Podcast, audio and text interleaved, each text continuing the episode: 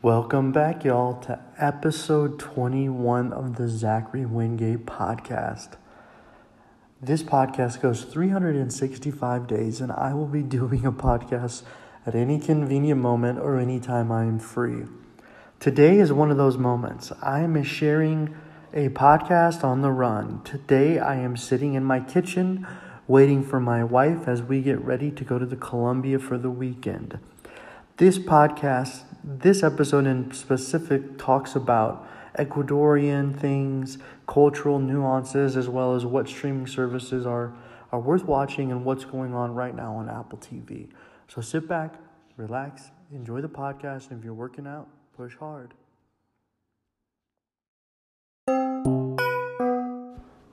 All right, ladies and gentlemen, this is going to be an interesting podcast today. Episode 21.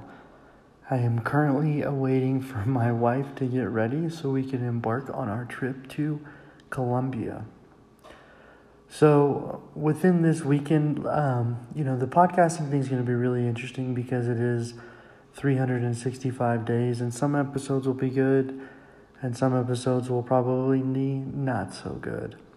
But Usually we talk about Freaky Friday stuff, um, but with since I am mobile today transitioning, I kind of wanted to go into a couple things. And what I really want to talk about is in depth is because I'm here is Ecuadorian culture. Um, it's been really interesting, you know.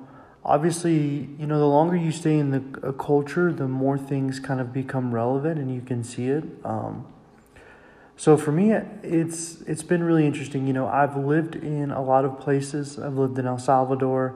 You know, I've traveled through Costa Rica. You know, I've been through different countries within Latin America, and you know, Ecuador. You know, and I've been to Mexico as well. So you know, it's so interesting whenever you interact with Central America and South America because they speak Spanish, obviously. Um, and if you look at the history of Spanish coming in, it relates to you know the conquistadors and taking over, um, you know, and with the influence obviously of, of Catholicism. But within Ecuador, you get a very unique culture and, and more close to Quito.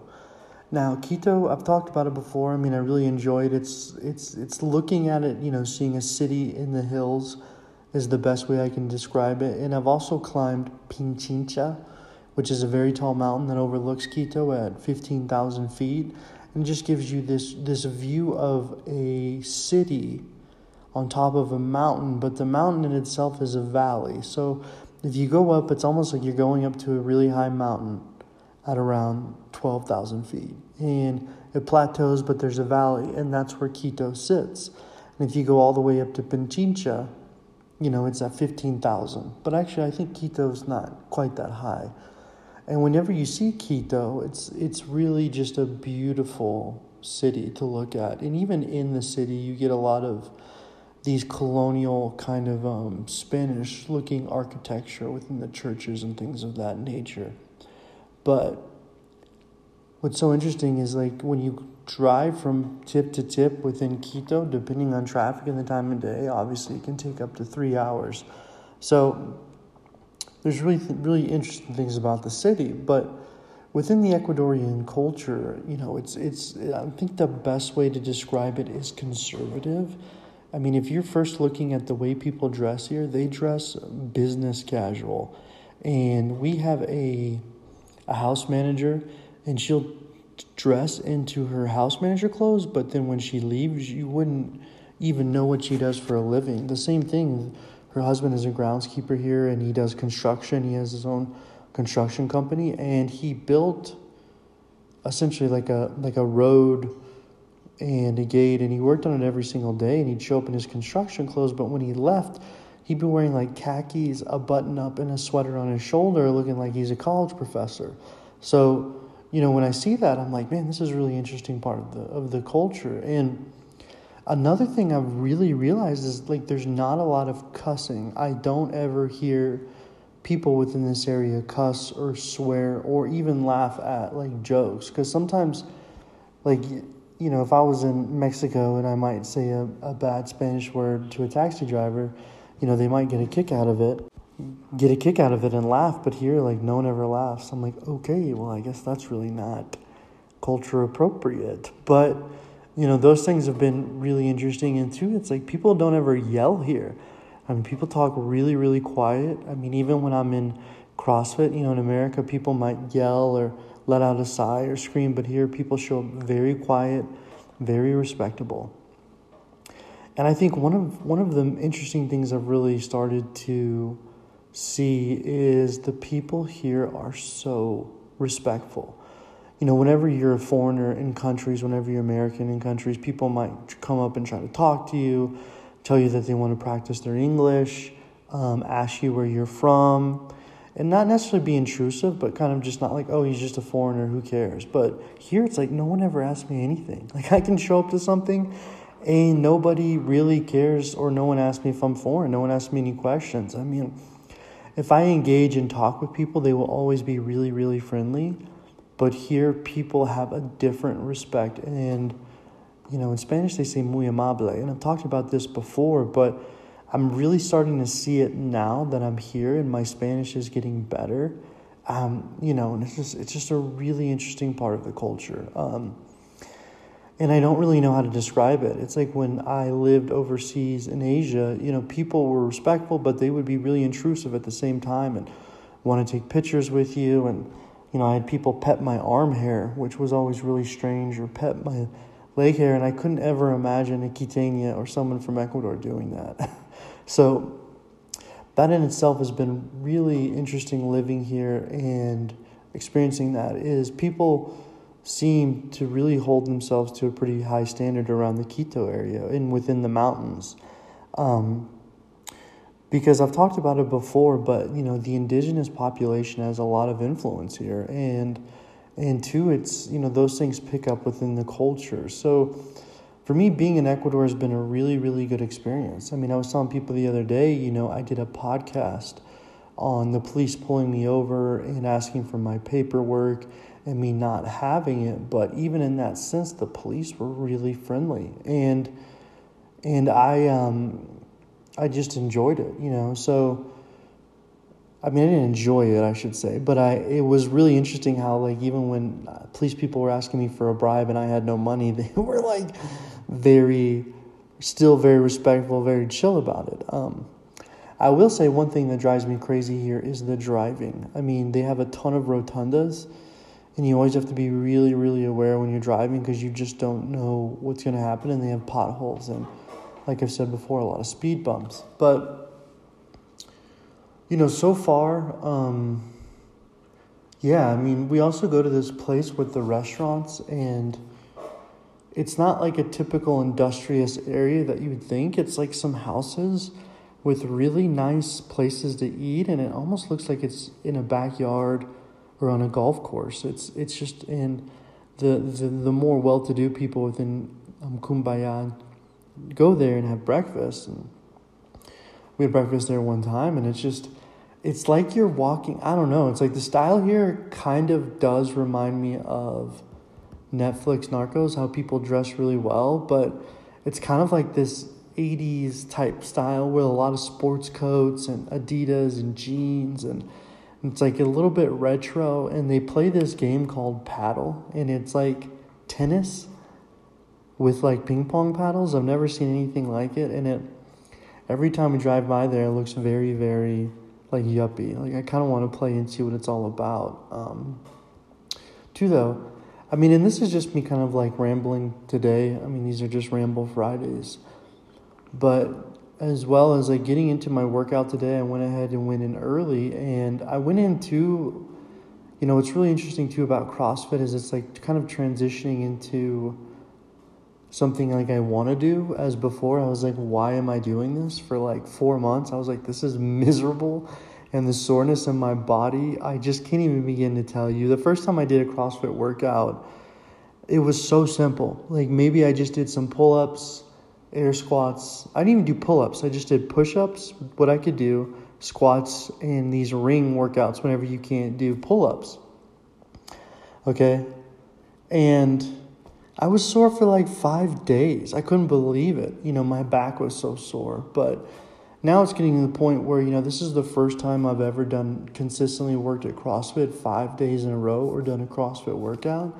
I couldn't even tell you what I did Tuesday, but one thing about the CrossFit is because it is so challenging. There's like this Zen moment where you can't remember anything you've really been dealing with or any problems. You're just so focused on the next movement, and I break everything down into tens and then I do it by one. So if it's 100 push ups, I start with one set of 10, two set. And like it's just so interesting how whenever you have these huge problems, how when you consolidate it and you break it down into increments, it's so much more easier to digest, which goes into the expression, you know, you can only eat a whale one bite at a time. Well, I can't say it. Um, but yeah, so it ended up being like 100 pull ups, which I did butterfly and I really don't know if that's a real pull up, but whenever you say 100 pull ups, I'm to do everything I can. And maybe I did about 20 that were jump pull ups or maybe less.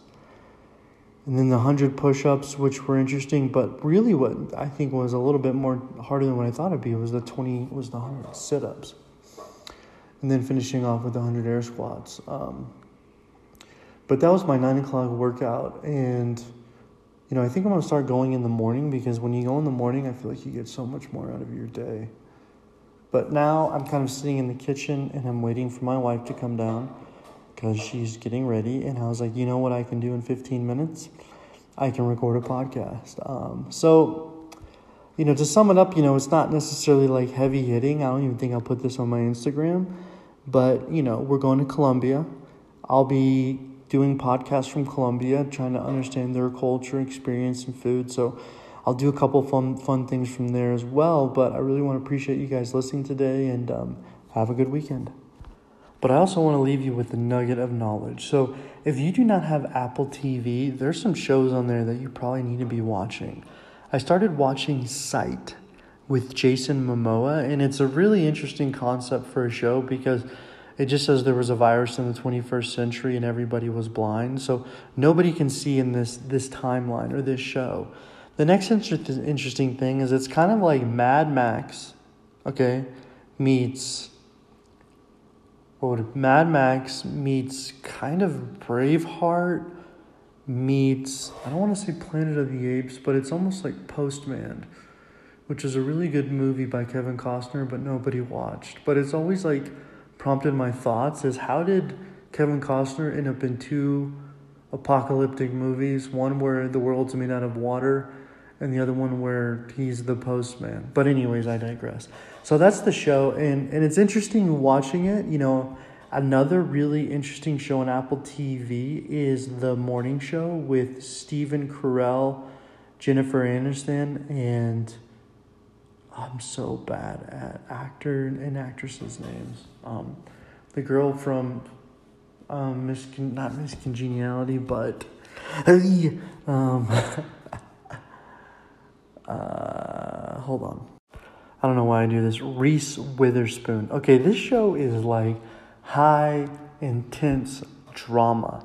Like it has to be one of the most dramatic shows I've ever seen because it's just layers on top of layers on top of layers and when you watch it, like the first season kind of is very similar to what happened on the Today Show with with Matt Lauer, I think is the, the correspondent and kind of his sexual allegations. But you know, season one, you know, I would definitely recommend watching it. Season two, I'm in it now, and, and it's interesting because they have this COVID undertone and they kind of starting in Italy and things of that nature, and it's really interesting to see it because it's almost like you're reliving what happened and some of, and I'm like I don't want to relive this again but it's a really good show.